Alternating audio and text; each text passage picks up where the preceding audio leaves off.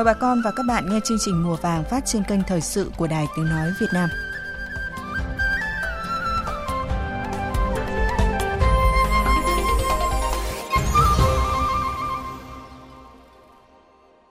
Các biên tập viên Đình Trung và Hương Giang kính chào bà con và các bạn. Rất vui được gặp lại bà con và các bạn trong chương trình Mùa vàng hôm nay. Sau đây là những nội dung đáng chú ý trong chương trình. Nâng cao năng lực ứng phó với thiên tai trong năm 2021. Xuất khẩu thủy sản tăng trưởng khả quan trong nửa đầu năm nay.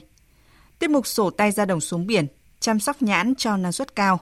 Phần cuối chương trình là cuộc trao đổi của phóng viên Đài Tiếng Nói Việt Nam với ông Nguyễn Minh Tiến, Cục trưởng, Tránh Văn phòng Điều phối Nông thôn mới Trung ương về giải pháp đưa chương trình mỗi xã một sản phẩm ô cốp, chuyển từ lượng sang chất. Quý vị và bà con muốn chia sẻ những câu chuyện làm giàu, những mô hình sản xuất kinh doanh hiệu quả, hãy gọi điện cho chúng tôi qua số điện thoại 0243 936 3726 và 0243 936 3727. Trước khi đến với những nội dung chính trong chương trình, như thường lệ sẽ là những thông tin nông nghiệp đáng chú ý trong 24 giờ qua. Hiệp hội Chế biến và Xuất khẩu Thủy sản Việt Nam VASEP cho biết, sau khi tăng 22% đạt 749 triệu đô la Mỹ trong tháng 4 năm 2021, xuất khẩu thủy sản của cả nước tiếp tục đà hồi phục với mức tăng lạc quan hơn trong tháng 5, tăng 24%, đạt 790 triệu đô la Mỹ. Theo đó, xuất khẩu lũy kế 5 tháng đầu năm cũng khả quan hơn, tăng 14%, đạt 3,27 tỷ đô la. Do ảnh hưởng của dịch bệnh COVID-19, hàng trăm tấn cá lồng bè của các hộ nuôi trên sông Trà Và, sông Mỏ Nhát và sông Dinh thuộc địa bàn tỉnh Bà Rịa Vũng Tàu không tiêu thụ được, khiến nhiều người nuôi lao đao. Chi cục Thủy sản Bà Rịa Vũng Tàu cho biết, đơn vị đã và đang thống kê số hộ có cá đến kỳ xuất bán, sản lượng còn tồn để báo cáo Sở Nông nghiệp và Phát triển Nông thôn. Qua đó, Sở sẽ tham mưu Ủy ban Nhân dân tỉnh về phương án hỗ trợ người nuôi. Từ đầu năm đến nay, xuất khẩu hạt điều Việt Nam tăng về lượng nhưng giảm về giá. Cụ thể, giá xuất khẩu hạt điều bình quân 5 tháng đầu năm ước đạt gần 5.900 đô la Mỹ một tấn, giảm 11,4% so với cùng kỳ năm 2020. Giá xuất khẩu hạt điều Việt Nam được cho là thấp hơn so với các nước xuất khẩu khác như là Brazil, Thái Lan. Thông tin tích cực là thị trường Pháp đang gia tăng nhập khẩu hạt điều Việt Nam. Giá thức ăn chăn nuôi liên tục leo thang trong thời gian qua khiến cả doanh nghiệp và nông dân thua lỗ. Từ cuối năm 2020 đến nay, đã có 6 lần thức ăn chăn nuôi tăng giá, trong đó đợt tháng 3 vừa qua, mức tăng cao nhất từ 300 đến 500 đồng một kg. Nhiều hộ chăn nuôi đã chủ động giảm đàn, từ đó dễ tạo ra nguy cơ mất cân đối cung cầu trong thời gian tới.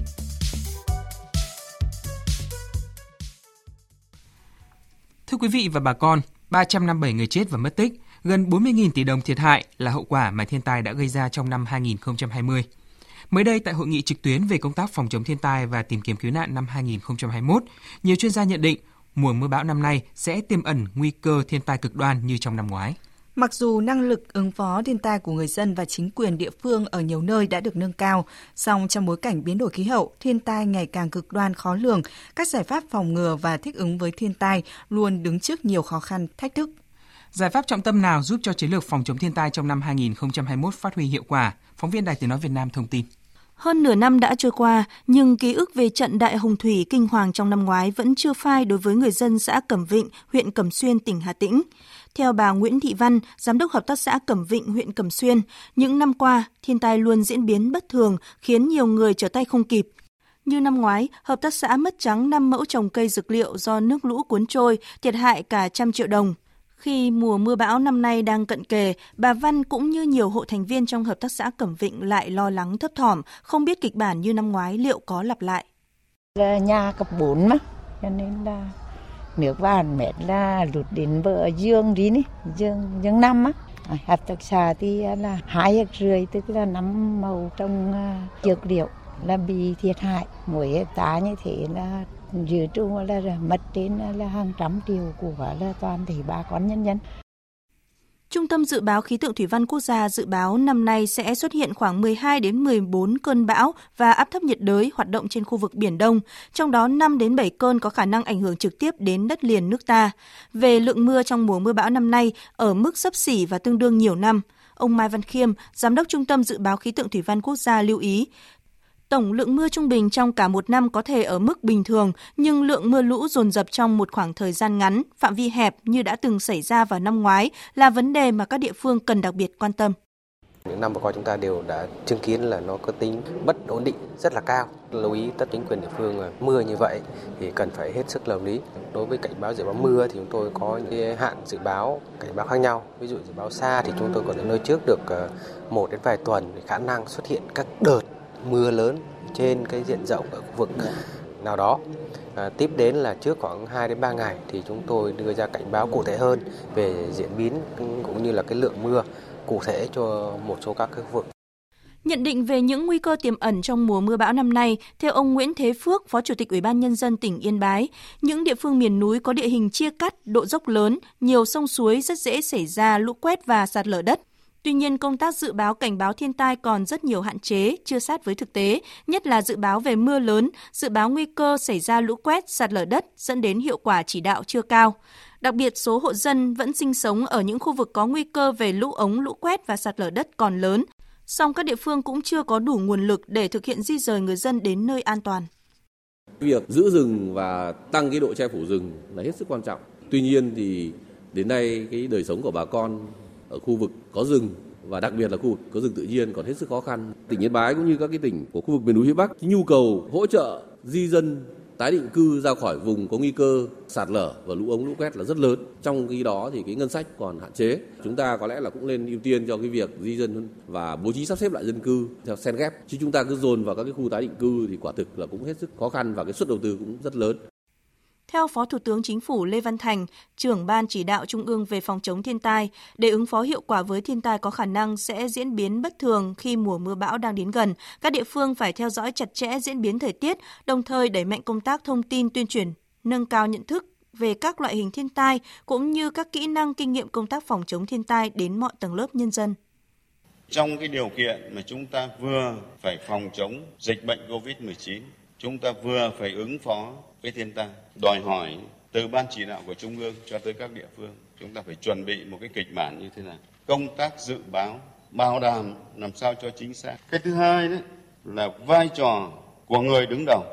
Ở đâu mà người đứng đầu quan tâm tới công tác phòng chống thiên tai thì ở đấy chúng ta chủ động được và thiệt hại sẽ hạn chế đi được.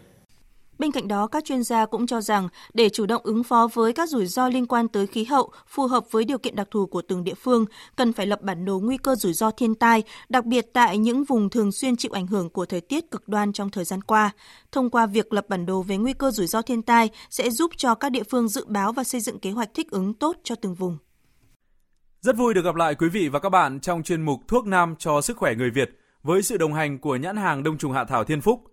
Quý vị và các bạn thân mến, nam giới có thể cải thiện chức năng sinh lý của mình, đôi khi không cần dùng thuốc kháng sinh. Người bệnh chỉ cần thay đổi những thói quen sinh hoạt, ăn uống, vận động và nghỉ ngơi là đã có thể tăng cường sinh lý hiệu quả.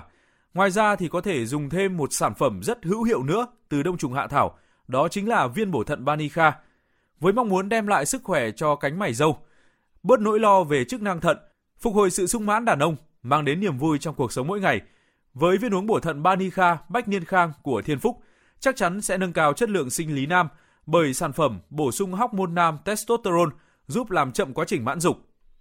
Mỗi viên bổ thận Banica là kết tinh của nhiều loại dược liệu quý như đông trùng hạ thảo, hồng sâm, dâm dương hoắc, ba kích, câu kỷ tử.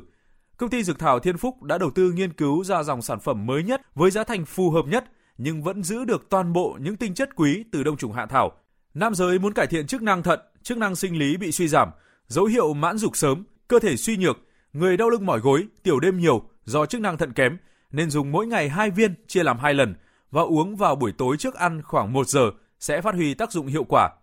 Quý vị và các bạn quan tâm muốn tìm hiểu về sản phẩm đông trùng hạ thảo Thiên Phúc có thể truy cập website dược thảo thiên phúc.vn hoặc gọi tới số hotline 091 400 1080 để được tư vấn và mua đúng sản phẩm đạt chất lượng, tránh mua phải hàng nhái, hàng giả ảnh hưởng đến sức khỏe. Các sản phẩm từ đông trùng hạ thảo của công ty Dược thảo Thiên Phúc luôn đạt chuẩn GMP và được nhiều người tiêu dùng tin tưởng. Chính vì vậy, một số đơn vị khác đã sử dụng bao bì tương tự như các sản phẩm của Thiên Phúc, gây nhầm lẫn cho người tiêu dùng. Do đó, quý thính giả và người tiêu dùng cần chú ý để phân biệt hình ảnh và logo Thiên Phúc trên mẫu mã sản phẩm để tránh mua phải hàng nhái nhãn mác. Trong thời gian phát sóng chương trình này, công ty Dược thảo Thiên Phúc sẽ tặng thêm một hộp trà túi lọc Banica tiện dụng cho 3 đơn hàng đặt thành công qua số điện thoại hotline 091 400 1080 của công ty. Này, ông thiếu ngủ hay sao mà cứ ngáp ngắn ngáp dài thế? Hey, một đêm đi tiểu nhiều lần, chuyện ấy cũng kém bội phần ông ơi. Ôi, tuổi này thận yếu đó thôi, sinh lý suy giảm chẳng vui vẻ gì. Ông dùng viên bổ thận Banica ngay đi, hỗ trợ bổ thận tráng dương, tăng cường sinh lực, hỗ trợ giảm triệu chứng đau lưng mỏi gối tiểu đêm nhiều, hỗ trợ cải thiện sinh lý nam, làm chậm quá trình mãn dục nam. Hay đó, nhưng mà có tốt đúng như thế không ông? Yên tâm, viên bổ thận Banica của công ty cổ phần Dược Thảo Thiên Phúc sản xuất tại nhà máy đạt chứng nhận GMP, được Bộ Y tế cấp phép lưu hành toàn quốc. Mà ông biết không, Thiên Phúc còn là công ty có 10 năm kinh nghiệm nghiên cứu đông trùng hạ thảo, được Quỹ đổi mới công nghệ quốc gia, Bộ Khoa học Công nghệ tài trợ nữa đấy ông ạ. Quá tốt rồi, tôi phải mua dùng ngay mới được. Viên bổ thận Manica, một sản phẩm của Dược Thảo Thiên Phúc, hotline 0914001080, website dược thảo thiên phúc.vn. Sản phẩm hiện có bán tại tất cả các showroom và hiệu thuốc trên toàn quốc. Thực phẩm này không phải là thuốc, không có tác dụng thay thế thuốc chữa bệnh. Thưa bà con và các bạn, trong 5 tháng đầu năm nay, xuất khẩu thủy sản của nước ta đạt hơn 3,2 tỷ đô la Mỹ, tăng 14% so với cùng kỳ năm ngoái. Các thị trường như Mỹ, EU, Nhật Bản, Hàn Quốc, Australia đều có mức tăng trưởng tốt. Tuy vậy, trước tình hình dịch bệnh COVID-19 đang diễn biến phức tạp ở cả trong và ngoài nước, hoạt động của các doanh nghiệp xuất khẩu thủy sản đứng trước nhiều khó khăn. Về những nội dung này, phóng viên Đài Tiếng Nói Việt Nam phỏng vấn bà Lê Hằng, Phó Giám đốc Trung tâm Đào tạo và Xúc tiến Thương mại Hiệp hội Chế biến và Xuất khẩu Thủy sản Việt Nam VASEP. Mời quý vị và bà con cùng nghe. Thưa bà, tình hình xuất khẩu thủy sản của nước ta trong những tháng đầu năm đang diễn ra như thế nào và những mặt hàng nào đang có mức tăng trưởng khả quan? Là trong hai tháng đầu năm ấy, thì cái kết quả xuất khẩu thủy sản không được khả quan. Ừ, từ tháng 3 trở đi ấy, xuất khẩu thủy sản thì đã tăng trưởng tốt và tháng 4 thì tăng trưởng rất là mạnh, tăng 22% so với lại tháng 4 năm 2020. Và các cái mặt hàng đều có cái sự hồi phục mạnh từ tháng 3 trở đi. Thì trong đó là, là tôm hiện nay là đang có cái mức tăng trưởng khả quan nhất và có cái cái tỷ trọng cũng cao nhất hiện nay là tôm là đang chiếm đến gần 39% trong tổng cái giá trị xuất khẩu thủy sản của Việt Nam và cái mặt hàng ừ, chiếm cái tỷ trọng lớn thứ hai là cá tra cá tra đang chiếm gần 20% và cũng có cái sự hồi phục mạnh là tăng gần 9% trong 4 tháng đầu năm còn lại là các cái mặt hàng hải sản thì cũng đều có những cái tăng trưởng khá là là tích cực. Trước tình hình dịch bệnh COVID-19, các doanh nghiệp xuất khẩu thủy hải sản đang gặp phải những khó khăn gì thưa bà? Sự hồi phục đó thì nó cũng là chỉ là cái kết quả về mặt uh, tích cực về về về về về con số thôi. Chứ còn thực tế thì doanh nghiệp cũng rất là khó khăn. Ảnh hưởng của dịch covid làm cho các cái chi phí đầu vào nó tăng vọt. Và ở phía thị trường thì cũng có những cái siết chặt kiểm tra những hàng nhập khẩu đông lạnh liên quan đến ờ, dịch ờ, covid. Ví dụ như là thị trường Trung Quốc. Ngoài ra thì một cái nguyên nhân quan trọng nữa rất là ảnh hưởng, đó là cái cước phí vận tải biển để xuất đi các cái thị trường chính như là EU và Mỹ tăng vọt thì ảnh hưởng đến ờ, xuất khẩu trong những tháng đầu năm này. À, mặt hàng ờ, phục vụ cho hoạt động của các nhà máy chế biến ờ, găng tay cao su hay là nhựa hay là bao bì ống gói đều có cái giá đầu vào nó tăng từ 7 cho đến 10% so với lại cuối năm 2020 hoặc là những cái giá thức ăn nuôi chẳng hạn như là dầu đậu nành cũng tăng 10% thì những cái đó là nó làm cho cái chi phí sản xuất của doanh nghiệp nó tăng rất là nhiều. Thì ngoài ra là cũng có những cái khó khăn về cái nguồn nguyên liệu. Nguồn nguyên liệu của mình thì ừ, nhất là với mặt hàng hải sản á hiện nay là mình đang rất là thiếu cái hải sản để cho chế biến và xuất khẩu. Thì do đó là cũng phải nhập khẩu. Nhập khẩu nhiều, nhất là mặt hàng hải sản ấy. hải sản hiện nay là phải nhập khẩu đến trên 50% để cho chế biến và xuất khẩu. Bà có những dự báo gì về triển vọng tăng trưởng của xuất khẩu thủy sản nước ta trong quý 2 năm nay? Ví dụ như là thị trường Mỹ hiện nay ấy, thì được đánh giá là là một cái điểm sáng cho thủy sản Việt Nam bởi vì là Mỹ bắt đầu mở cửa dần dần trở lại với lại toàn bộ 50 bang từ ngày 20 tháng 5 năm 2021 thì nhu cầu sẽ tăng không chỉ ở cái phân khúc bán lẻ mà tăng ở cả các cái phân khúc uh, dịch vụ uh, nhà hàng khách sạn nhất là những cái mặt hàng thiết yếu như mặt hàng tôm vốn là cái thói quen tiêu dùng của người Mỹ ấy còn với lại thị trường ờ, EU nhu cầu cũng cũng đang tăng trở lại à, các cái thị trường ờ, mà có ký FTA với Việt Nam như là uh, Nhật Bản, uh, Canada, Australia, Hàn Quốc, Anh thì chắc chắn là nhu cầu cũng vẫn sẽ ổn định và gia tăng trong quý 2. Chỉ có cái thị trường Trung Quốc thôi rất là khó dự đoán trước được. Tuy nhiên là với cái, cái cách mà xử lý của Trung Quốc từ nửa cuối năm ngoái trở lại đây ấy thì cho thấy là Trung Quốc sẽ có cái xu hướng mà siết chặt hàng thủy sản đông lạnh nhập khẩu uhm, theo cái cách là kiểm tra chặt về cái virus corona. Do vậy là khó là có thể có cái sự hồi phục mạnh trong cái quý 2. Thì dựa trên những cái đánh giá như vậy về thị trường thì chúng tôi cũng đưa ra cái dự báo là xuất khẩu thủy sản trong quý 2 à, sẽ tăng khoảng độ 10%, đạt khoảng độ à, gần 2,2 tỷ đô. Vâng, à, xin cảm ơn bà Lê Hằng, Phó Giám đốc Trung tâm Đào tạo và Xúc tiến Thương mại Hiệp hội Chế biến và Xuất khẩu Thủy sản Việt Nam về cuộc trao đổi vừa rồi.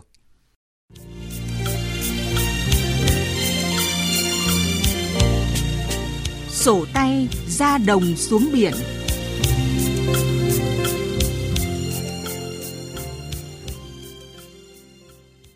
Thưa bà con, thưa các bạn, hiện nay tại nhiều địa phương, cây nhãn đang bước vào thời kỳ nuôi quả non cần chăm sóc tốt để đảm bảo sản lượng quả ổn định. Trong chuyên mục sổ tay ra đồng xuống biển hôm nay, chúng tôi gửi đến bà con một số kiến thức về chăm sóc cho cây nhãn trong giai đoạn này. Mời bà con và các bạn cùng nghe. Thời điểm này, tại nhiều địa phương các cây nhãn đang trong thời kỳ nuôi quả non để chuẩn bị cho thu hoạch trong những tháng tới. Theo tiến sĩ Nguyễn Thị Nhung, nguyên trưởng bộ môn thuốc, cỏ dại và môi trường, Viện Bảo vệ thực vật, ở thời kỳ nuôi quả, bà con có thể tiến hành bón cho cây nhãn kết hợp giữa phân chuồng và phân NPK tổng hợp, theo dõi thời tiết tránh bón phân vào thời điểm nắng nóng hay mưa kéo dài. Với phân hỗn hợp NPK, bà con nên bón theo tỷ lệ phân lân thấp, tỷ lệ đạm và kali tăng lên để hỗ trợ cây nuôi quả cần cân đối lượng phân bón theo lượng quả đang có trên cây để tránh cây bị thừa dinh dưỡng dẫn đến các hiện tượng rụng, nứt quả. Bây giờ nuôi quả lớn chủ yếu là người ta bón đạm và kali. Tốt nhất là dùng phân NPK tổng hợp mà cái loại NPK mà ít lân nhất, nghĩa là nhiều đạm và nhiều kali cộng với lại TE nghĩa là bổ sung các cái nguyên tố trung vi lượng thì tốt nhất. Bởi vì thời kỳ này có thể thiếu kali và thiếu bo nó sẽ gây dụng quả. Thì chúng ta chọn các loại phân mà NPK cộng với TE, dầu bo, dầu kali, dầu magie, kẽm để cần cho cái giai đoạn này thì là tốt nhất. Theo kỹ sư Nguyễn Thị Bích Hồng, Trung tâm khuyến nông tỉnh Điện Biên, nhãn ở thời kỳ nuôi quả cho đến khi thu hoạch cần đề phòng nhiều loại sâu bệnh, trong đó có dẹp và bệnh xương mai. Nếu nhãn bị dẹp tấn công, có thể dẫn đến tình trạng quả nhãn có chất lượng kém, dụng quả, bệnh xương mai gây hại trên quả nhãn gây ra hiện tượng dụng quả hàng loạt. Sau đây, kỹ sư Nguyễn Thị Bích Hồng tư vấn đến bà con biện pháp phòng trị hai loại sâu bệnh này. À, để phòng trừ dẹp, ta có thể dùng một số loại thuốc hóa học à, như là chebon à, với nồng độ là 0,1 đến 0,2%, Serpa 0,1 đến 0,2%. Thế nhưng mà khi phun ấy, lưu ý là à, phun ngay khi mà mới phát hiện dẹp cái bệnh à, sương mai. Ờ, cách phòng trừ đối với cái bệnh này thì là ừ, thường ấy là phun phòng là chính thôi. Thì có thể là dùng các loại hút thuốc hóa học như là ridomin ờ, khoảng 0,2%, bóc đô thì 1% hoặc là có thể dùng oxy clorodđồng từ 0,2 đến 0,3%. Bên cạnh việc bón phân và phòng trị bệnh cho nhãn, thời kỳ cây nhãn nuôi quả, bà con cần quan tâm đến việc tỉa cây nhãn, Ông Bùi Sơn Tám, chủ vườn nhãn ở xã Hồng Lam, thành phố Hưng Yên, tỉnh Hưng Yên cho biết, khi nhãn có quả bằng hạt đỗ đen thì nên bón thúc để nhãn có được nước một. Để tránh hiện tượng dụng quả trên cây nhãn, bà con cần tính toán lượng quả trên cây cho phù hợp, tỉa bớt quả ở những chùm to, những chùm ít quả nên cắt bỏ để tăng chất lượng quả nhãn. Muốn để như vậy là hiện tượng ờ, chống dụng quả thì điểm thứ nhất bà con nông dân phải điều chỉnh số lượng quả trên cây thật cân đối. Ta nhìn độ tán của cây, và bộ lá của cây ta điều chỉnh làm sao số lượng buồng để trên cây cho nó cân đối với sức của cây. Ví dụ như vậy là ví dụ như cây nhãn như gia đình nhà tôi như thế này thì tôi tỉa đi được khoảng 50% số lượng quả trên cây. Tôi sẽ bớt lại số lượng quả từ 50 đến 7 80 quả trên chùm là hợp lý nhất. Thế còn những buồng trên 100 quả thì ừ, trừ khi cận nó to có khả năng nuôi được thì tôi mới để còn hầu như là tôi cắt bỏ. Và những buồng 10 đến 20 quả, 25 quả tôi cũng cắt bỏ vì nó bé, không năng suất. Hy vọng với những thông tin vừa rồi sẽ giúp cho bà con và các bạn có những kiến thức hữu ích để chăm sóc cây nhãn của nhà mình cho năng suất và hiệu quả cao. Thưa bà con và các bạn, để phát huy lợi thế cạnh tranh, nâng cao giá trị gia tăng và thúc đẩy xúc tiến thương mại cho các sản phẩm nông nghiệp. Chương trình quốc gia Mỗi xã một sản phẩm ô cốp đã được nhiều địa phương triển khai, mang lại hiệu quả đáng khích lệ. Chương trình này nhằm giới thiệu các sản phẩm có lợi thế địa phương cho bạn bè trong nước và quốc tế, giúp nâng cao thu nhập và tạo việc làm cho người dân nông thôn, góp phần quan trọng thúc đẩy quá trình xây dựng nông thôn mới.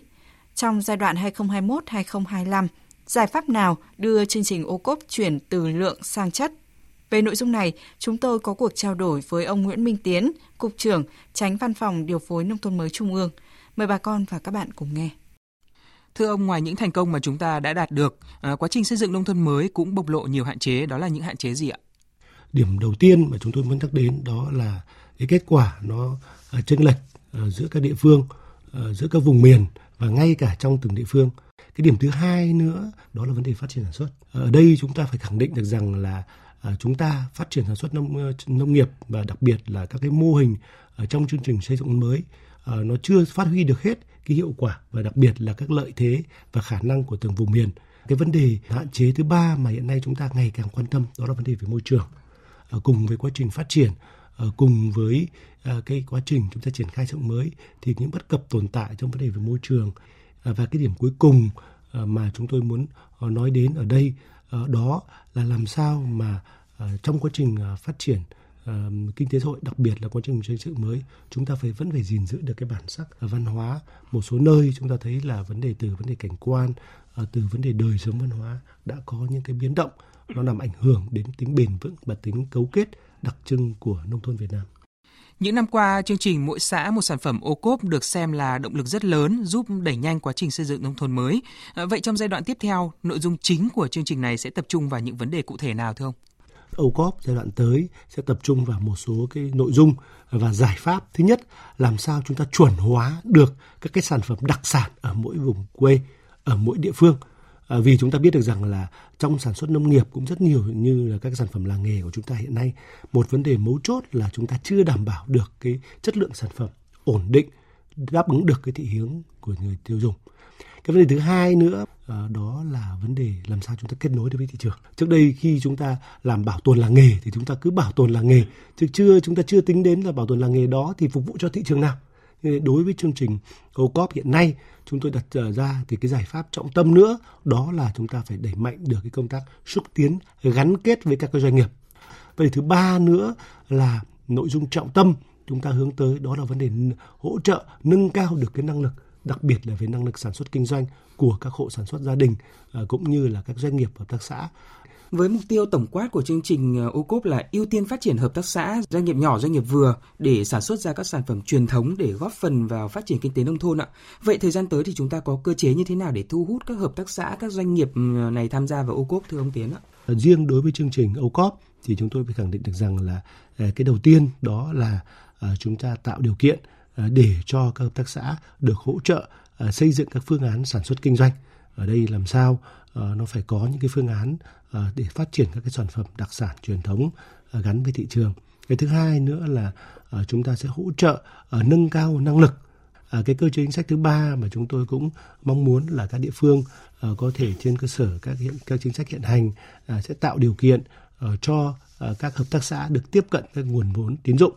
Thế và cái hỗ trợ cuối cùng mà mà chúng tôi cũng rất là hy vọng có thể tạo điều kiện thuận lợi cho hợp tác xã phát triển đó là uh, tham gia vào các cái chương trình xúc tiến thương mại. Uh, như vậy ở đây uh, từ khi hợp tác xã có ý tưởng về một sản xuất thì chúng ta sẽ hỗ trợ nâng cao năng lực cho họ, sau đó hỗ trợ họ xây dựng các phương án sản xuất kinh doanh, rồi hỗ trợ cho họ tiếp cận các nguồn vốn và cuối cùng là chúng ta hỗ trợ để họ xúc tiến các sản phẩm.